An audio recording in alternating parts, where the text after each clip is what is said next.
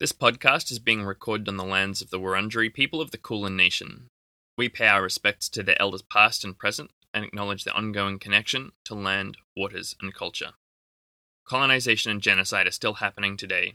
Sovereignty was never ceded, and this always was and always will be Aboriginal land.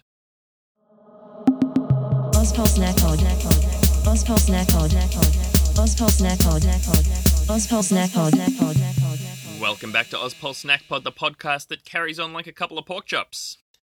That's right, we're the weekly Australian news and politics podcast that brings you bite sized chunks of said. My name is Zach Lesnack. With me, as always, is my co host. It's B, Noon, uh, reporting to you live from compulsory seven day isolation. Oh, jeez. Oh, jeez. I know no one else who's listening to this has ever had to deal with anything like this before.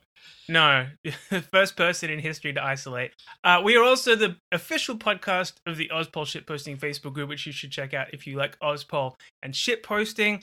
We also have a Patreon, which you can go and support us over on if you enjoy what we do. And we want to send a big shout out to returning champion patron Martian S. Thank you very much. And also Kelp. Big ups Woo-woo. for Thank you uh, sending us that little bit of coin, which helps us keep the show ticking along. and Kelp really like the whole, you know, underwater thing you got going on. Keep, keep at that as well. So, you know, it's Hmm. nice to be officially sponsored by Kelp. I'm enjoying the whole carbon capture and storage thing you've got great. going on. Yeah. Yeah. We could definitely use more of it. Now it's time for some news, kind of. Can I offer you one of these, sir? No, no, take it away at once. That's right. These are the stories that we don't go into a huge amount of detail about. Um, this one is about uh, the government being shit. Surprise. Uh, so in January, the government promised payments of up to $800 for aged care workers, basically as an attempt to both make up for relying on them and for abandoning them during the pandemic. So sort of, you know, Yeah. Some Four of both of hundred dollars for each one of those things. exactly. Yeah, yeah. Uh, but a survey of a thousand aged care workers conducted by the United United Workers Union revealed 97% had not yet received the bonus payment, and more than 75% they'd received no information about the bonus.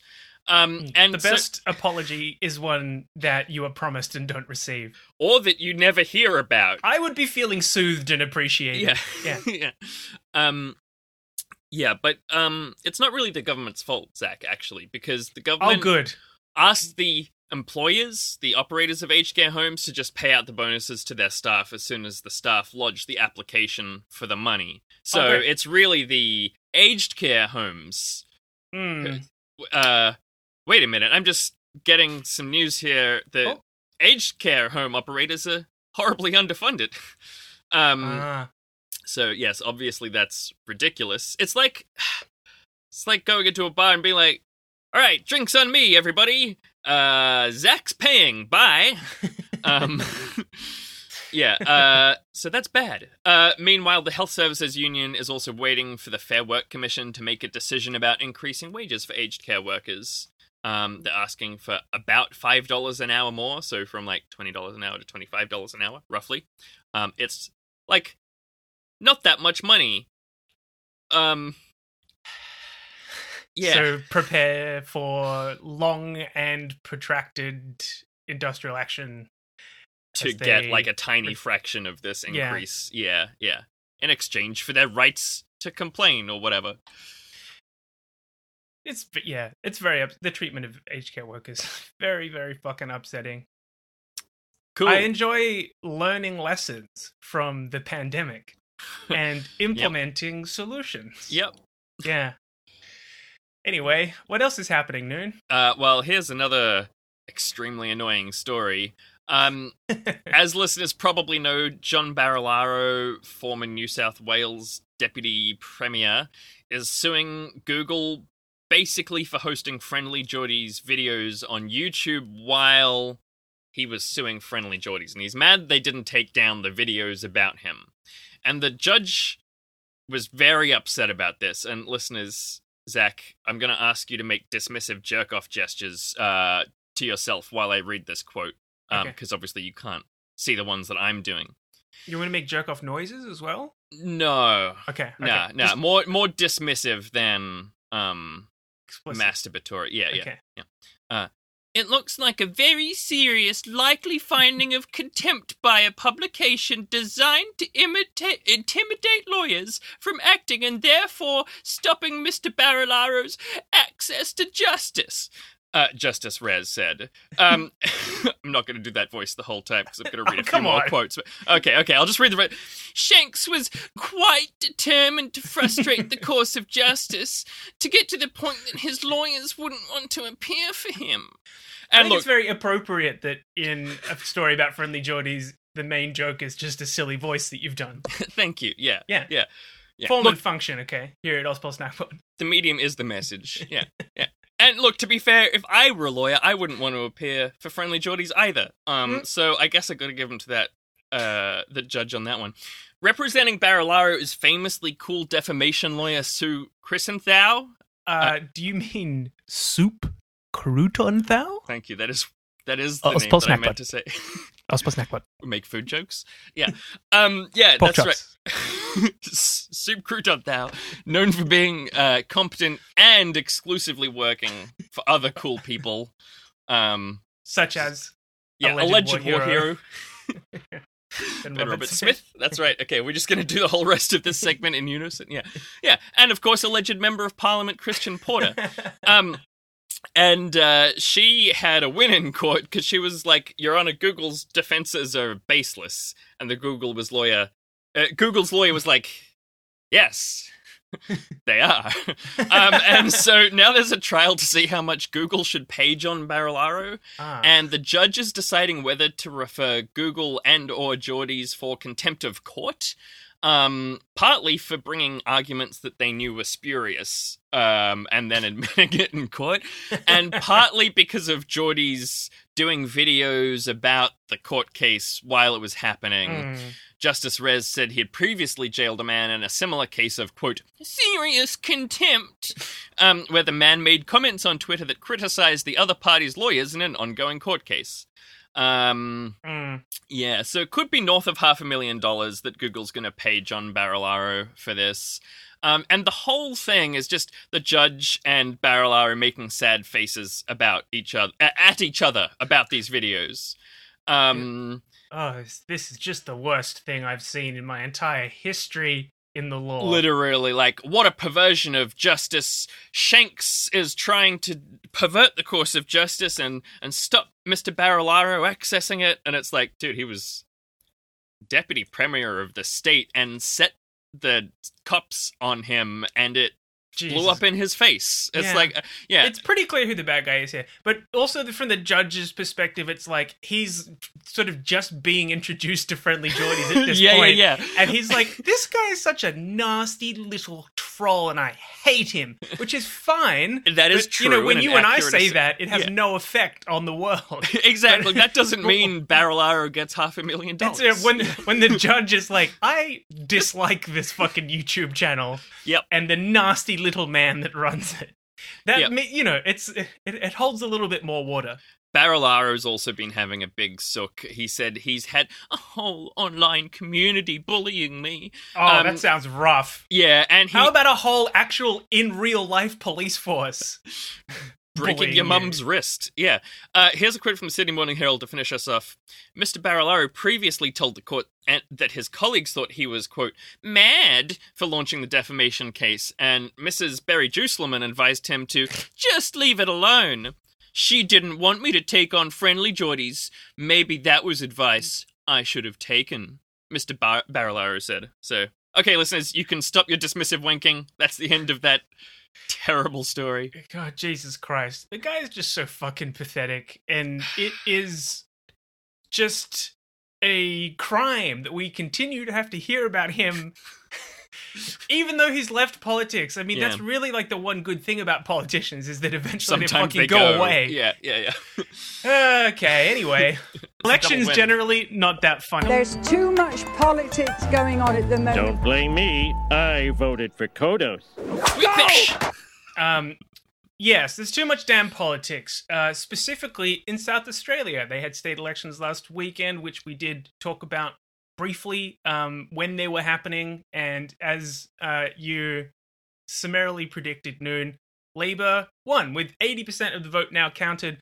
We can officially report that Labour have uh, stomped the Libs, to Yeah. use the um, technical electoral term there. 27 seats in the lower house to 16, with four independents getting up.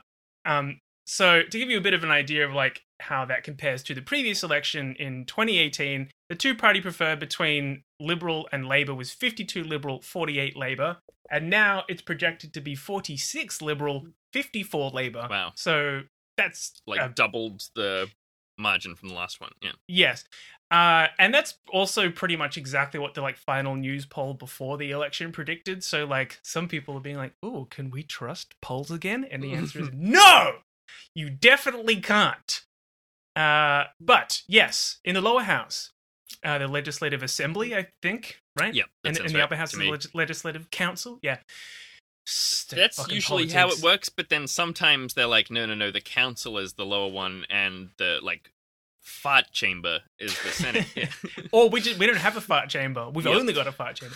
Um, yeah, seven liberals lost their seats. Um, six of those to Labour and one to an independent, which is like again stomping is the technical term here. In the upper house, the legislative council, I think, um, there were Fart eleven chamber. seats up for grabs. Liberal and Labour have gotten four each, and the Greens got one. There are two undecided, and one of those will probably also go to Labour, but the other one is very likely to go to One Nation, which is just fucking awful. Bad, bad job, South Australia. Bad. That's very, very bad. Um, I do want to, however, spend, send a special shout out to the Legalized Cannabis Party, who got 2% of the vote in the upper house, beating out the Nationals. Um, wow. Okay. you know, are not a major electoral force in South Australia. Apparently not. I didn't But- know that, but sure. Yeah. They also beat out the Animal Justice Party and SA Best, which Huh. um we'll come back to that. Um but remembering of course that yes, thank you, Noon, um he's holding up a big one at the camera. um SA Best, put us to the test. Uh SA best. yeah, I, I look, I don't know. If it, uh, maybe our South Australian correspondent knows more of the song. You can send us in a follow. Um, yes, remembering, of course, that upper house terms are eight years long, which is, you know, a little bit cooked. But uh, so only half of the seats in the upper house were up for re-election. So even though Labor did get five, uh, well, are likely to pick up five seats in the upper house, they won't actually control the I upper see. house outright because of the existing councillors, Mhm. including a couple of um, SA Best uh, councillors who will not Well- be around after the next election, I, Mhm. I imagine. Um, so yeah, the leader of the South Australian Liberals, Stephen Marshall, promised to resign if they lost, and then they did, and then he did, which means Good, that we now have a very exciting power vacuum uh, at the top of the Liberal Party. So who will be the next leader? Who can say Some guy, I don't care? Yeah, presumably. um, yeah. Marshall also came very, very close to losing his seat, which would have been funny, but Yep. he managed to just scrape in, which is less funny. Um, yeah. So, how do we explain this fucking enormous swing? I think this could be fairly described as a landslide victory. The other, Um, other than just like the raw numbers, one of the stats that a lot of you know commentators are talking about Mm. is that after uh, I think there were four terms with Labor and then one of Liberal, and Labor got back again after just one term. Um, and Yeah. that- that's like s- super unusual. Um, Yeah, the well, not in South Australia. South Australia is very solidly Labor and has been for the last like sixty years. But yeah, they they had a Labor government from two thousand and two to twenty eighteen. Then yeah, they had this Liberal government for one term, half And of which like, was just. COVID. no, And then yeah, and then they were like, uh, back to the back to the old guys. And like several of the people in this new Labor cabinet are people who have held cabinet positions. You know, who held cabinet positions in the previous Labor government. So yeah, yeah, yeah. there's a bit of a like resumption energy Sure. to this. You know, I mean, Labor is definitely trying to sell this as like fresh, new, exciting directions for South Australia, and I don't know if that's really true. Is it? But yeah, a lot of the analysis is like basically people really fucking hate the federal liberals right now Right. and that goes a long way according to analysts to explaining this big swing and yeah speaking of Newspoll which you can't trust the federal liberals are down 45 to 55 in the latest federal two party preferred so it's like you know people aren't happy with liberals in general at the Mm, moment mhm. um an ABC opinion piece uh, that I read said that basically the Libs were looking pretty strong in South Australia until they reopened their borders, and then Omicron happened, and then basically, yeah, their approval just plummeted. Uh, and the other big issue, uh, as you mentioned last week, Noon, was ambulance ramping, which is. I dig so fucking deep to find a definition of this. People just, you know, the news just like pick They get stories these up. phrases. Yeah, Yeah, you know what ambulance ramping Drinking is. credits. Oh, totally. Oh Yeah. yeah, I'm very concerned about uh, uh, ramping. Yeah. Yeah. ramping. It seems means bad. how, how long it takes to get an ambulance from when you call. No, well, look, I think base what it actually like the definition is that is ambulances getting backed up at emergency departments because they're unable to unload their patients because see, you know the hospital or the the emergency department is overloaded. So I'm guessing here, but I think it's like they're on the ramp, Whoa. like waiting right.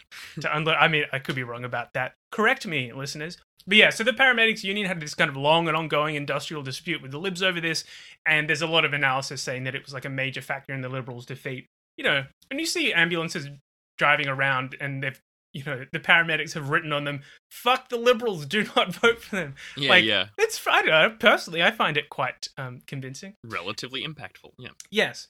Um, also pointed out in the Ozpol Snack Pod Discord, sign up to our Patreon, by Steph, is that uh, South SA Best was essentially missing in action this election. So they they they were set up as like the state equivalent of the Nick Xenophon team, which is Yep. now Centre Alliance, which is different from Nick Xenophon, who's going to be running as an independent alongside a previous Centre Alliance candidate against Jesus Christ. a current Nick, get at least some of your shit together. Just two of the pieces together. Not not his style. Yeah, in the previous South Australian election, SA Best ran 36 lower house candidates, Uh huh. and they got around 14% of the vote. Incredible. That's very Yeah. impressive. This time, I don't know the number here, but I think they ran one lower house candidate, maybe. And they got 0.2% of the vote. So you're like, when you're like, where did, like, oh, big swings. Like, well, this may go some way to explaining that. Sure. Um, here's a little bit more analysis from the Ozpol Snack Pod Discord. Discord. Which is uh, full of foremost political nobodies Yeah. and their good analysis. So It's a community of, of political nobodies. Uh, this is according to L. Uh, they were saying that SA Best basically largely drew away from the incumbents Right, wherever right. they ran, which I think, you know, does kind of go some way to explaining like seven liberals losing their seats to Yeah. Labour. People Yeah. being like, I just want to, I, I, you know, whoever's in power, I fucking hate them. I'm going to vote for the other person. Yeah. In this case, I don't have the option to vote for SA Best. Labour, you may as well have my vote. I'm a centrist anyway. Fuck it. Uh, so yeah, I don't know. There's a little bit of like some bits and pieces of other people's Cool. thoughts. I, I have few of my own on the issue Yeah, because. You know I'm just some guy. But before I get out of this segment, I wanted to chat briefly about the new premier of South Australia, Mm-hmm. Peter Malinauskas, whose name I'm pretty sure I'm pronouncing fairly correctly. So a lot of the coverage around him, you know, who is this guy? Who is this smoky silver daddy? why is he so shredded? Yeah. Um, exactly. Yes. Officially high in the running for sexiest premier, even though we do not condone thirsting over politicians on this show. Um, but facts are facts. Um, That's the thing I like about you, Zach. You know, you have principles, but you don't let them blind you to reality. Uh, that's yeah, I'd say that's uh that's high up my list of attributes. Not as high up as Peter Malinauskas' washboard abs are on his, but yeah. Uh, a lot of the coverage around Malinauskas and like his history is refers to him as a former Woolworths employee, which you know is the kind of sentence. I bet that, he was stacking shelves at Yes. 2 a.m., right? well, He was stacking shelves at 2 a.m., right? I think Trolley Boy specifically is where he started. okay. But if listeners remember our episode with Tilda, Woolworths employee plus labor should ring alarm bells Uh-huh. because that equals SDA, uh huh. aka the Shoppies Union, aka the single worst union, aka the union for assholes and bastards. Malinauskas was SDA, like, shit, shitty dick dicks, assholes. anonymous. Anonymous, Okay, yeah. sh- sh- They're not anonymous. No, shitty Yeah. dick assholes. Okay, Yeah. great. Yeah. Shitty dick asshole. So Okay. Malinauskas was the state secretary for the SDA. That's fucking bad news. Because that means that he is Mm. conservative. He's a conservative person and officially identifies as such. For example, he voted recently in South Australian Parliament against decriminalizing sex work. He also voted against decriminalizing late term abortions, which, just by the way, Uh huh. the ex premier, liberal Stephen Marshall, voted for both of those things. So, you know, I don't know. You do the fucking maths on that. Yeah. But yes, Sometimes SDA liberals are actually liberals, I guess, but like still bad. Well, yeah, I mean, if you ask Caleb Bond, the reason why the Liberals lost is because they were too moderate and not far right enough for him, and also they kicked him out of a a pub, one pub. time. Yeah. Zach has messaged me about that maybe like three or four times over the last day or two about Caleb Bond being It's so Yeah. fucking funny. kicked out of a pub. Um, but yes, SDA equals conservative Catholic values, and Stephen Marshall, uh, Stephen Marshall, Peter Malinauskas is an SDA guy, so expect conservative Catholic shit from him. well, good. That is the end of my lack of analysis for the South Australian election. Noon, do you want to take us through our First Nation story? Yeah, and this is a relatively good story uh, because the Yoorrook Justice Commission has officially launched after decades of activism and, in particular, as a result of the Uluru Statement from the Heart. Uh, so, according to the website, the Yoorrook Justice Commission is the first formal truth telling process into historical and ongoing injustices experienced by First Peoples in Victoria. Hmm. Uh, it was meant to launch several times over the past few years, but has been unable to because of COVID and because they were very clear that they wanted to have face to face hearings. Um, so the Guardian says this The Commission has a mandate to investigate and document past and present injustices against Victoria's First Nations people, including by the state and non government bodies. Its wide ranging scope means it will probe historical massacres, genocide, and cultural violations, as well as ongoing injustices in healthcare, policing, criminal justice, and child protection. At the conclusion of its hearings, it will make recommendations to the state government for redress and reform. Hmm. So, Yoorrook has all the powers of a royal commission, which includes the ability to subpoena witnesses and documents and Right. other evidence, and referring criminal activity to police or regulators or whoever the appropriate authorities are for that. Yeah. Um, as with royal commissions, they don't have ability to prosecute, uh, to to charge people. Um, Mm. They still have to go through courts or whatever. But yeah. Um, and so the commissions are going to start by hearing from elders uh, in the next few months, and then other First Nations people in the second half of this year, and then uh, what they call the broader community, i.e., not First Nations people, uh, next year, I believe. Um, and so one of their key goals is to make truth telling accessible and meaningful. And so this is from their website again. You can tell your truth in the best way for you, including a submission in any form, such as writing, an audio or video recording, or through a truth telling object such as an artwork, cultural artifact, or photo. You can join a truth telling forum such as a yarning circle or workshop, round table, cultural site, and community visits, or cultural activity, or through being a witness in a Wurrek Tara, a public hearing. Um, and they've got a bunch of. This is an interesting side note, I guess, but they've got a bunch of um, agreed terminology as equivalents for like English legal terminology. So Uh-huh. Wurrek Tara is a public hearing, and I think that also includes public events of other sorts. Like I think their opening ceremony was also Wurrek Tara, um, but they've got others about witnesses and what a submission is and all of these other things that um, I haven't included here because I'm going to mangle them. But um, you can go to their website and that was it. Yeah, I think that's a, a cool and impactful way of making it more culturally meaningful and accessible and taking Yeah. a step away from colonial power structures and towards indigenous sovereignty um so anyway yeah i thought that was a nice detail Yeah.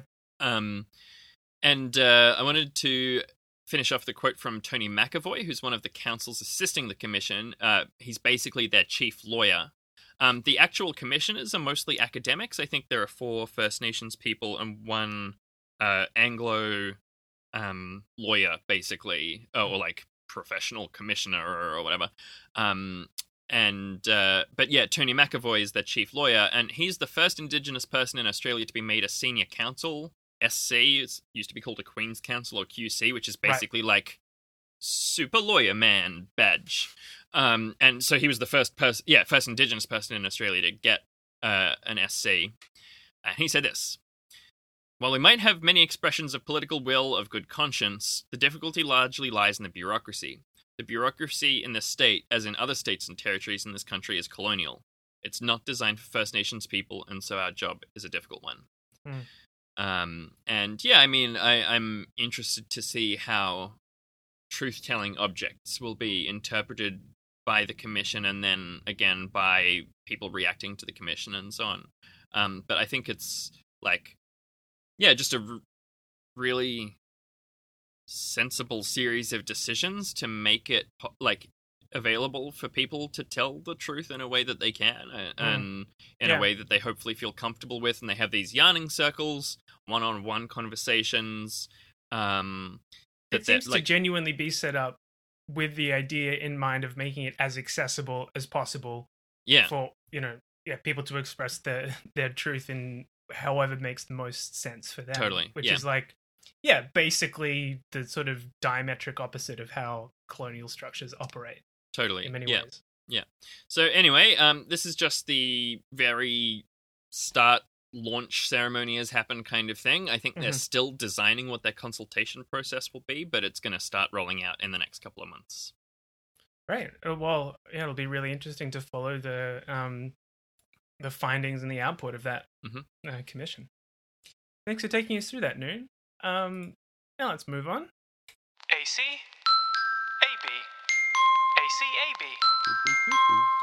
Uh, yeah, this could also kind of be the climate change segment, but um, I prefer ACAB for this one because the subtitle for this segment is "Why are cops anywhere the fuck near this?"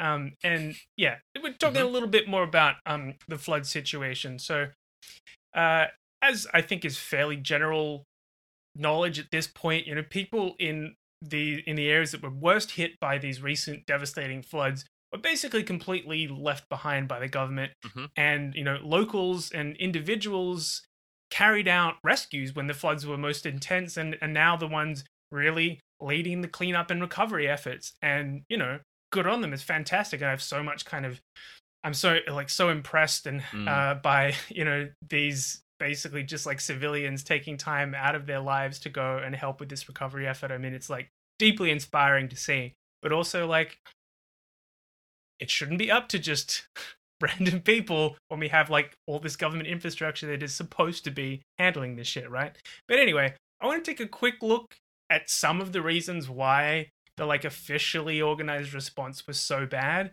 Mhm. And then I was like looking at okay, who's in charge of this? And then I was like, okay, now I want to talk about why there are so many fucking cops in positions of responsibility for disaster response and relief Mhm. um, or rather just you know take a look at those specific cops and um, you know hassle them um, yeah so let's start with mick fuller who has been appointed to lead an quote unquote independent inquiry into the floods uh, also appointed alongside him is, is uh, the new south wales chief scientist mary o'kane who is not a cop and therefore i'm not interested in besmirching her character Sure. for now. Uh, but yes, this inquiry being led by Mick Fuller will report on a few things, including like investigating the factors that contribute to the frequency of floods and that kind of thing. Mostly, I'm interested in these two items, which comes from the New South Wales government media release about this inquiry. They say the inquiry is going to be looking at preparation and planning by agencies and the community for floods in New South Wales, Mhm. and responses to floods, particularly measures to pr- protect life, property, and the environment. So, to back up a little bit, Mick Fuller is the former commissioner of the New South Wales Police, aka the top cop, as Okay. Channel 9 and 7 would refer to him. Uh, he resigned earlier this year. I think it was around f- January or February. Okay. Uh, yeah, he he'd had the job for a couple of years. Like he hadn't been in there for ages, but you know, a solid like four years or something like that. We've that. mentioned him enough for me to get him entirely confused with another shitty cop. Yes. And this is my now attempt, Noon, to give you a kind of brief little shit sheet on Mick Fuller that Uh-huh, you can uh-huh. put in your brain so you don't think that he's that other horrible racist cop. Okay, good. Uh, yep, yep. Yes. So, I mean, you might, you've probably seen that he's been in the news recently because he was trying to get a job.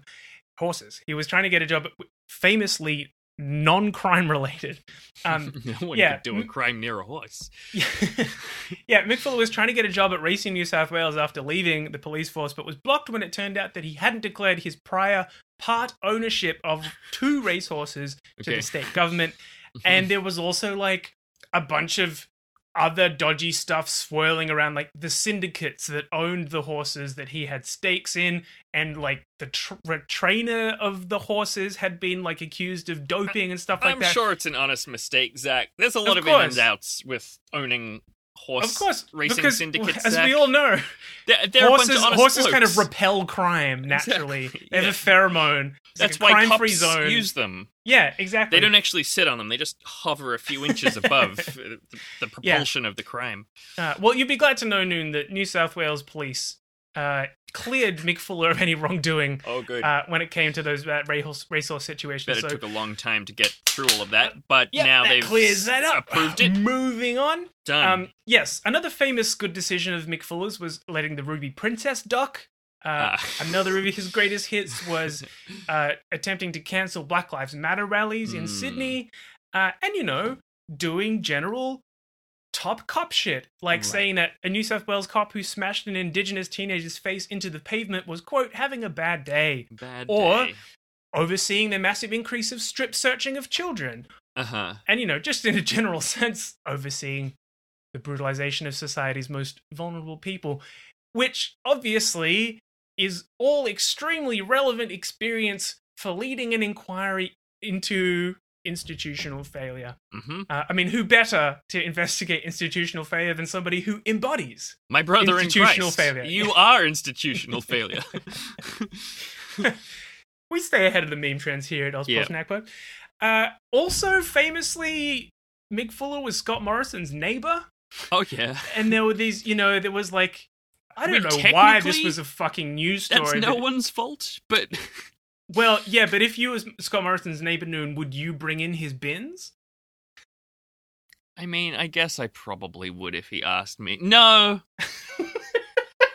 no, I guess I wouldn't. I just I took in my neighbor's bins a couple weeks ago and I was thinking about that. But like if I knew that they were Scott Morrison, I'm pretty sure that Mick Fuller knew, knew his neighbor was Scott Morrison. the prime minister was. Yeah.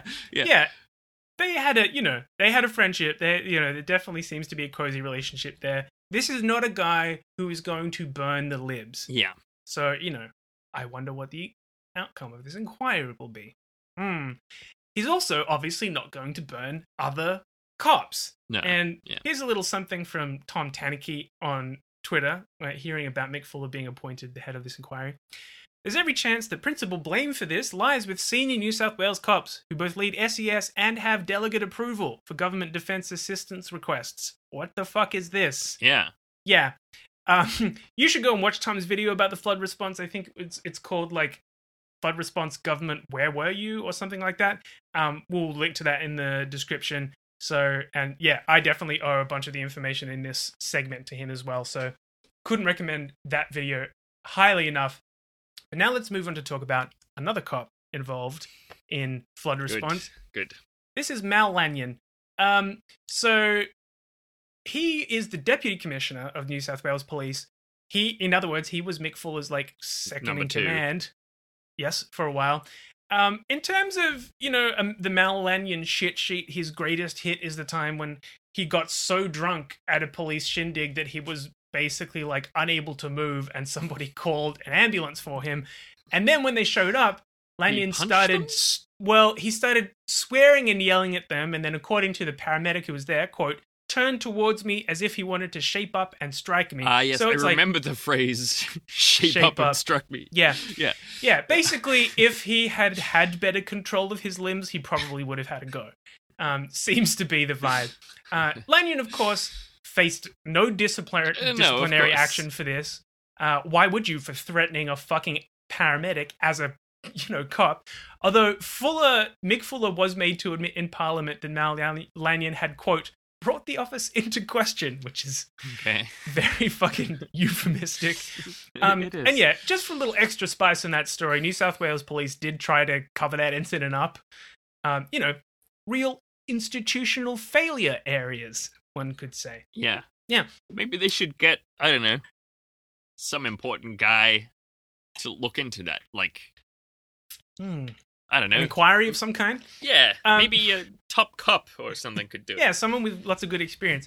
So yeah, this guy Mal Lanyon, aside from being uh, you know, a drunken abuser of paramedics, is also the state emergency operations controller, which is a job that is always held by like a men- member of the senior cop executive in New South Wales.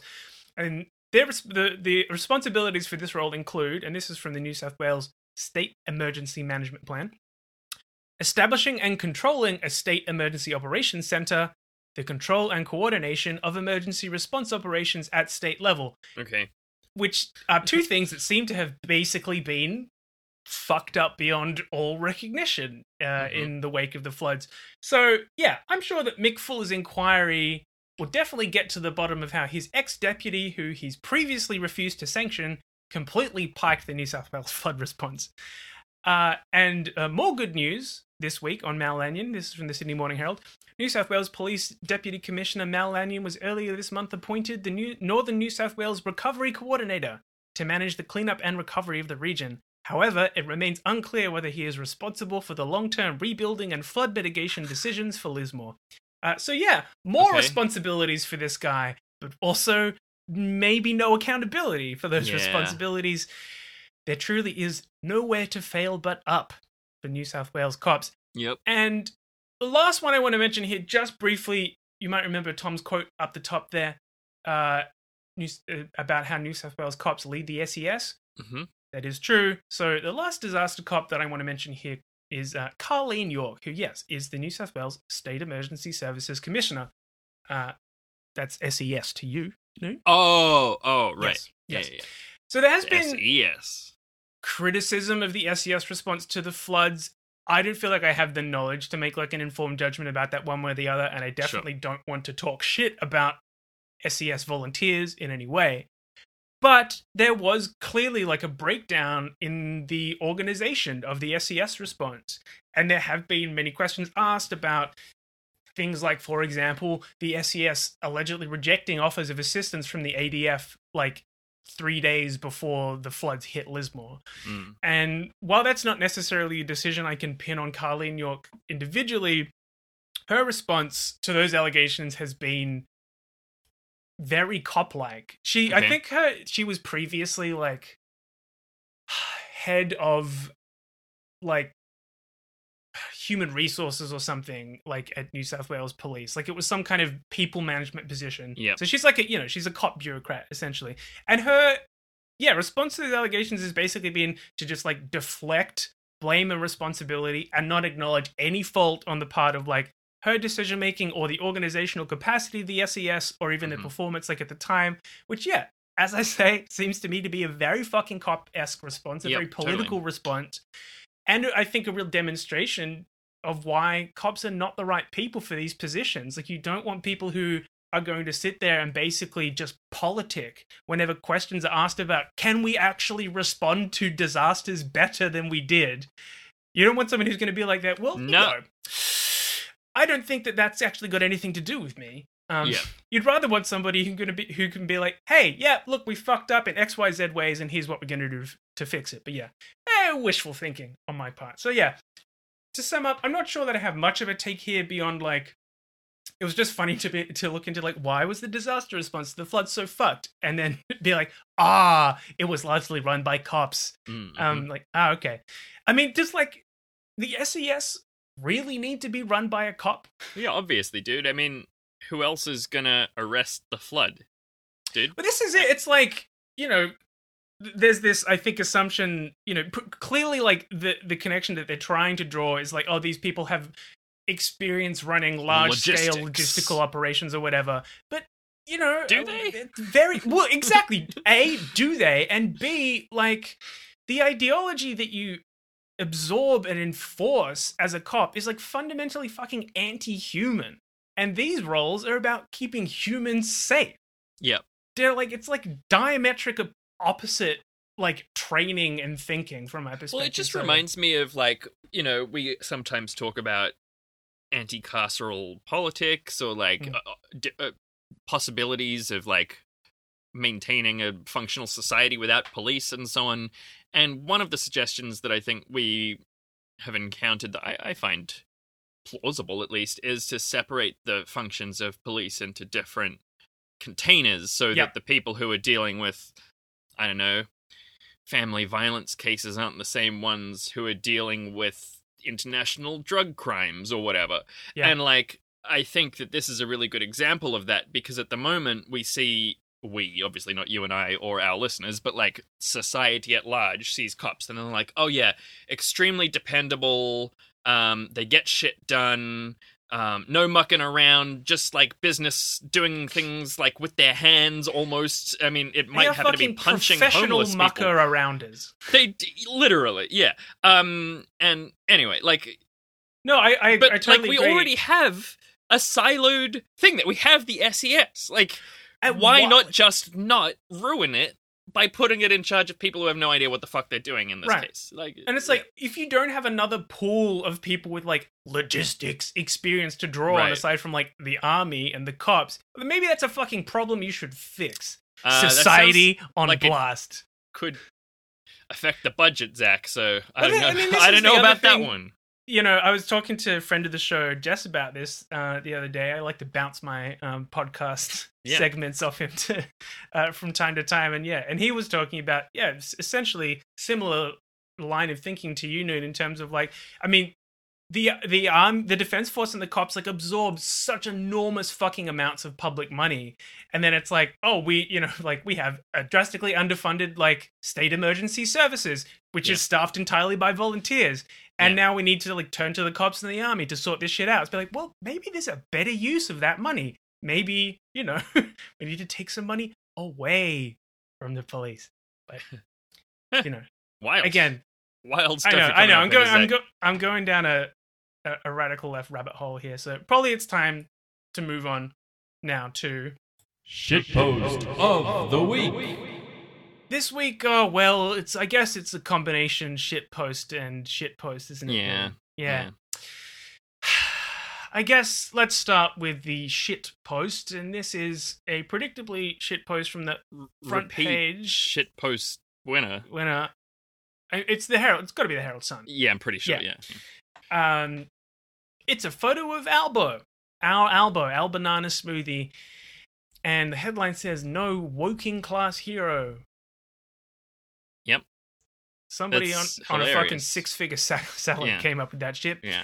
And It's also funny just because I'm pretty sure Woking is the name of a town in England. yes, Anyway, I mean, I guess they're correct in both ways there. But anyway, um, this is a front page Sure. about how don't worry, Anthony Albanese is conservative yeah. and a bigot, so you don't need to worry about voting for him. Uh, Alright. It says Albo's rapid fire round, and then it has a bunch of questions and his answers. And Noon, how about I'll do the questions because it's in smaller. yeah, print. great. Yeah, yeah, yeah. I can, you can barely do- make out Yeah. Albo's face here. So, yeah. And you can read Albo's answers. Okay. First question for some fucking reason. Yeah. Can men have babies? No! Captain Cook, hero or zero? World changer! Why can't we use the uranium we sell to other countries? Not economical! How many properties do you own? Three. China, friend, rival, or enemy? Competition without catastrophe. Does Australia need to spend more or less on defense? More. that was far more charming than Albanese ever could be. Negative gearing, keep or ditch? Keep? Oh, phew. Watch me mop my brow. Oh, no, yeah. Should inner city electorates like your own Grayndler take more high rise dwellings? Uh, well, only when sustainable. I, Well- the, the fact that they lead with the like, okay, what the people of Australia want to know: Are you a fucking transphobe? Alban- Albanese's like, absolutely, absolutely, I'm a transphobe. Are you kidding me? This guy? Wait, wait, wait. Can we just check? How do you feel about colonialism and genocide? Big, big Albanese thumbs up. That's the Albo guarantee. This is so fucking disgusting. I mean, look, the the questions that have been chosen are fucking Also, disgusting. The uranium one, It's I so- find that ridiculous. like there's just like a policy wonk who's like really into fucking thorium reactors or something, and just like I'm pretty sure this interview was conducted by Joe Hildebrand, which makes a lot of sense. But also, Okay. yeah, I just want to just just to be super clear, fuck you, Albanese, for this transphobic bullshit. And it's Yeah. not just this, you know, and it's not just removing all references to queer people from Labor Labor's policy platform. It was also like on the fucking Kyle and Jackie O show this week. Apparently, I didn't listen to it, but this is what I'm told. And you know, they did more transphobic bullshit, you know, back and forth. Like, I don't know, it's just so disgusting the way the media class can just like throw these people under the bus like basically entertainment value. yeah. I mean, that's what this like front page is, you know. It's like you don't need to read the interview, guys. Don't worry. You can just look at this one picture that we have. and you know just how absolutely garbage he is. Anyway, people have been having fun editing this, and There was a good thread in Ozpol shitposting. Head on was. over facebook.com forward slash Ozpol shitposting. good on Answer everybody. the questions, or you won't get in. Why don't we go through this first? Uh, so a blank template was shared by Liam. Thank you very much, Liam. Uh, but uh, there was also hey, this... friends, struggling to remember what elbow stances were. Can anyone help me? Hilarious. and boy, did they! Um, there was also this like uh, edit of the original shared into the group by Das He, which uh, I thought was very good. Noon, why don't we do another Albo's rapid fire round? Great. Uh, I'll Yep. Joe Hildebrand. Okay. you can be happy Anthony Albanese. Is Crash Charlie XCX's best album? no. Thoughts on Ava Max? World changer. Why did Lorde postpone her Australian tour? Not economical. I can't read that one. Describe a bo- uh, describe a boring drag race episode. Competition without catastrophe. uh, when that one got me. Uh, favorite type of cup? Keep Are you a fan of Nangs? only when sustainable. Yeah, it's good. I like that. Well, I mean, yeah. The There are a bunch of other good one ones. is that it's sort of definitely like if Albanese had put this interview out, I probably wouldn't even be doing a segment about how he's a shit cunt. you yeah, know? like those were all reasonable responses. that's right. Yeah, there's another good one. Uh, Albo vows to shit in the tub. I poop in the bath, and um, uh, a variety Or, of uh, other edits done. Yeah, yeah, Uh, Oh, Born to Die, World is a fuck. Kill 'em Yeah. all, 1989. exactly. I am Trash Man. Uh, Chris did a good one. You know, make AURPS cheaper, unban and reprint Black Lotus. Uh, sorry, bro, you can only play with painted minis. Um, so on and so forth. Excellent. I, uh, of course, I exclusively made Jigglypuff. All the best players do. Yeah, yeah. It's good shit. Make AURPS cheaper. I, I've been playing a bit of Magic recently, so I appreciate the the Black Lotus uh, suggestion. I love it because the less I understand a meme, the funnier it is to me. That's one of the reasons we're friends. I think, Yeah. Zach. Yeah. Hmm. Yeah, big time. Well, yeah, look, fuck the Herald Sun, fuck Joe Hildebrand, fuck Anthony Albanese, and fuck this dogshit culture war bullshit, and fuck this two party system that gives us no chance to vote for somebody who isn't a horrible transphobe. That would be nice. Don't worry, there's the Greens. I'm pretty sure no one would join the Greens if they were a transphobe, Zach. Anyway, let's move on to our next story. I think we need a little.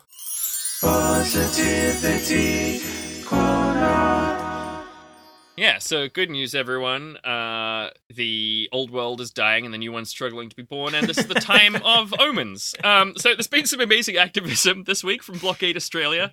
Um, so, according to their website, Blockade Australia coordinates mobilizations at economic bottlenecks and centers of political power. These mobilizations use centralized, sustained, and disruptive action to force the urgent, broad scale change necessary for survival, which I think is a good description of what they've been doing this week, uh, albeit a slightly euphemistic one. They they they lock themselves to stuff and disrupt Mm. things. They do d- direct action, as it is called. It's so good.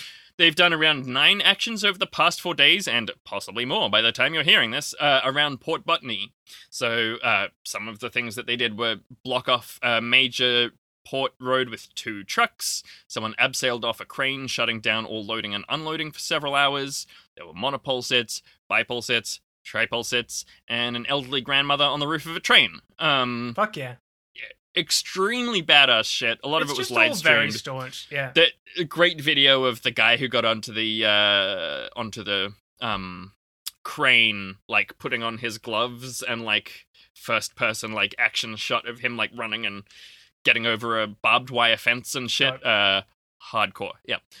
So from the enough, one like movies that make you know direct action and or environmental terrorism like look cool. Good. You know, Is there a movie of the Monkey Wrench gang? Have you read that? no? I'll lend it to you. I reckon you might dig it. All right, cool. Yeah. yeah. Uh, Eco terrorists. It's time for them to not be the bad guys in movies anymore, guys. If if only we knew anyone with film degrees and cameras. Hmm. All right. Is a quote from the Sydney Morning Herald.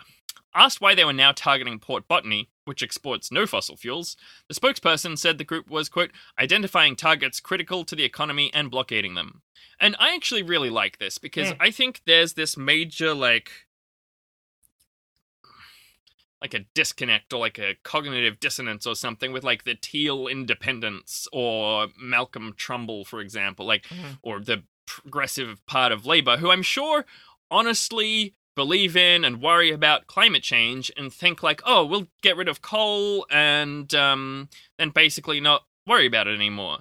But like essentially the entire economic network of the globe is constantly chewing up the earth's resources and shitting out pollution. So, like, you know, switching to solar won't stop McDonald's bulldozing the Amazon, for example. J- like, that's just one very superficial example, but like, climate change is maybe only number three on our list of most urgent environmental issues at the moment. Like, it's bad, but it's uh, like plastic pollution, biodiversity loss. Like, there's a whole lot of stuff that capitalism does that isn't directly made out of fossil fuels. yeah. Um. So also, yeah, you know, it's called Blockade Australia, right. Not called Blockade Australian fossil fuels. Like, obviously, it's a climate protest, but like Well, they're blockading to an s- extent, I think it's an anti-capitalist protest. yeah, and, exactly. Like, the like all of the reportage is being like, oh, they're climate protesters, and it's like, well, they're worried about that, but I think they see that as almost symptomatic rather True. than causal. Um, Yeah. but yeah. Uh, so I hope you all enjoyed that bit. Now I'm just uh got a little negativity corner to to round it off. Acting Premier Paul Toole, who I guess is the head of the New South Wales Nationals now that Barilaro's gone, but old Sure. Toole, Tooley Paul, said groups like Blockade Australia, they've gotten a lot smarter than ever before. They've got legal teams that are actually doing work for them to actually work out what the penalties might be. We've had enough. We're not going to tolerate this any longer, which is. We don't like people consciously making a decision Oh no! based People around taking laws. rational actions based on the laws of our country. Can you believe this? They're actually hiring lawyers to advise them about the laws of our country. It- too fucking it's- far. It's practically treason. Yeah. These fucking so- people are supposed to stay dirty and barefoot. What are they doing hiring people with suits and ties? Exactly. Yeah. Uh, don't worry, though, Zach. I can see the worry in your face, and I want you to just let that all out because Oh, the New. South Wales government is introducing some fucked new laws specifically to target these guys, Yeah, and great, also great. setting extra cops with dogs on them, and also maybe deporting two of them to Germany. Haha. so I don't know. Maybe like hit that fashy Australia sting as we. Jesus Christ. Wrap So up and head to so our outro. Cooked. Fashy Australia. Can I also, before we get out of here, before we get out of, well, I mean, and it's also kind of like a Fashy Australia Positivity Corner crossover as well, is one story that we had to cut because we had to sort of rush this week's episode a little bit.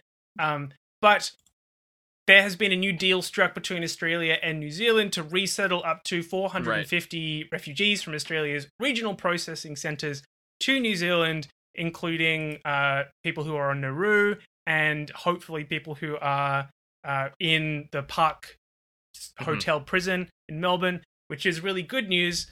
Um, aside from you know the ambient bad news of us still having a fascist border policy, and also there's this Like- weird side story about how Jacqui Lambie kind of negotiated for this by agreeing to repeal Medevac a few years ago, and then she says that she was threatened with jail time by Scott Morrison if she talked about the deal. Yep. And basically, we, we've had to sort of, yeah, we had to cut this story, so we haven't been able to do the level of reading or research into this that we would have liked to speak on it with any kind of like authority. But I think it is an, a very important thing to bring up, and I would encourage people to go and read about it. And hey, if you've got thoughts, potluck us or hit us Yep. in the Discord. Yeah. Um, Because yeah, we both I don't know, we talked about it a bit yesterday when we were putting together our plans for the show and it's a weird thing and It's- I don't know how weird one. parliamentary parliamentary privilege works, but it seems like maybe she could have found a way around it. And also it seems like she signed a nothing deal for nothing. Um well, uh, well, like, I don't know. I don't know. We don't know. We don't Yeah, know. I don't know. Exactly, we don't know. Well, So what we're anyway, saying please is this, tell us story- this thing know. happened. We don't Yeah. know. Yeah. Uh, maybe know. we'll talk about it a bit more next week. Maybe some more um, uh, analysis will come out of it, out about it, and we'll have more time. But in the meantime, If you want a podcast, you gotta do a lot of shit. That's not technically podcasting. You still gotta do that shit. uh, follow us on Facebook, follow us on Twitter, follow us on Instagram. Wow, Zach, I can't believe you'd forget to ask people to leave a review like that. You know, after all these weeks, you're still not remembering to ask people for a review. We do it every week, and you just you just immediately forgot. That is right, Noon. I did forget. Thank you for reminding me. Please leave us a review over on Apple Podcasts. Please also leave us a rating while you're there, five stars, if you please. You can also go over and do the same on Spotify. I am very calm. Listeners, I've never been more glad to be recording via Zoom. You can also watch Noon stream games. Twitch.tv slash Noon Plays Games. And if you really like what we do, head over to patreon.com slash ozpolsnackpod. You can support us for as little as $1 a month, which gets you a monthly bonus episode, plus other cool things at higher levels. Yeah, I think that's everything. Now it's time for a game. Wow. that uh look of calm fury plastered across your face there, Zach. I uh, didn't even mention driving. Yeah, What's been going on with Dante? Oh, I don't really have much to say about Dante this week. Um, I guess the main thing I've been thinking about when it comes to Dante this week is how he smells so so bad, but also it's such a comforting smell Mm-hmm. and the particularly most comforting smell, like the most Dante smell you can get, is when he's like lying in his bed, which is covered in like bits of saliva and you know food and shit, and sits just under my desk. And when he like licks his empty ball sack for 15 minutes or whatever, Yeah. and yeah. you get the kind of mingled like ball sack dog breath saliva smell kind of wafting up from below and i'm like ah smells Just like a home. calm afternoon with Dante. yeah like ah smells hmm hmm ah feel so comforted but at the same time uh, my body is telling me that there is something imminently dangerous in the region Don't Uh, breathe in more. but also, mm, yeah. I guess it's kind of like an extra fucked up version of like you know enjoying the smell of your own farts or whatever. Mm. Eventually, you'll learn to enjoy the smell of your dog's farts. So that's not true. They're far too No. brutal. There. Yeah. So there is clearly a limit shocking. to it at this Yeah. stage. Yeah. Well, I, I've got two little updates. Oh, yeah? uh, one's also, uh, you know, combination dog and cuck date. So, Okay. um, yeah, but the the first one was just about like 20 minutes ago while we were recording. I've got the, I've got like a dog safe blanket that I like unfurl. I don't make my bed every morning because I'm a slob, but I do Put the, unfurl the, the bagel blanket. ba- bagel safe blanket Mm. so that he doesn't get all of his business all over my bed. And while we were recording, he got on my bed, scratched the blanket a few times so as to move it away, Mm. and then sat immediately on my pillows. Yeah. Um, so nice. nice. That's, That's, a bit of a classic Dante move as well. I mean, it makes right perfect sense. The pillow, like I didn't want him the bed. somewhere. Yeah. He wanted to be there. it's not surprising. And the other is uh, our, our our new cat Lufia um, is very social and likes hanging out in the backyard, despite knowing that often Bagel is sort of released into it more or Mm. less with no warning. Because In a kind of sort of murder tornado fashion. well, I just open the door. I'm like, let's go. You can do a wee. And Bagel's like, I just need to disembowel this cat first. real quick. and then I'll do a wee. Yeah. Um. So anyway, that's been a bit of an issue, and i keep seeing him in the backyard, and he'll like scream at me, and I'm like, buddy, I can't stop you coming out here, but seems like a bad idea. But Anyway, I mean, uh, my hope is for them to be friends, so I have been like encouraging Bagel to be a good boy while looking at Lufia, but it's very, it's not going fabulously. Ah, these things take time, you know. Yeah. You're not gonna like everybody you meet on first blush, are you? No. Yeah. I mean, Gotta I'd be freaked out if I just walked into my backyard and there was some strange jingly person there Couldn't agree who more. ran away as soon as I looked at them. Yeah. I mean, I already am very wary around cats in general because usually when I see a cat, I'm with my dog. And Yeah. I need to use all of my physical strength in order to prevent murder. An interaction. Yeah. Yeah. Yes. Well- Anyway, that's uh Thanks, dog everybody. ownership corner for this week. Uh, thanks very much for tuning in, everybody. Uh, bit of a quick one this week. Uh, yeah, we had sort of limited time, but uh, hey, we got a couple of good stories in. Yeah. Would you agree, Nate? Yeah. No? I, I thought it was a good one. Not too much carrying on, like a couple of pork chops. Hopefully, the right amount of pork chopping. Um, We just marinated in our own jus a little bit. no, oh no, so you can't say that. So, uh, yeah, thanks very much for tuning in. Uh, we really appreciate your support, and we'll catch you next week for more news and more views. And in the meantime, make sure that you keep on snacking in the free world. McGuerin Crunch Crunch. Brett Guerin? Mick, Mick Fuller. Fuller. F- fuck. Those and guys. Malanian. Malagnon. The fuck those guys trifecta. Crunch Crunch.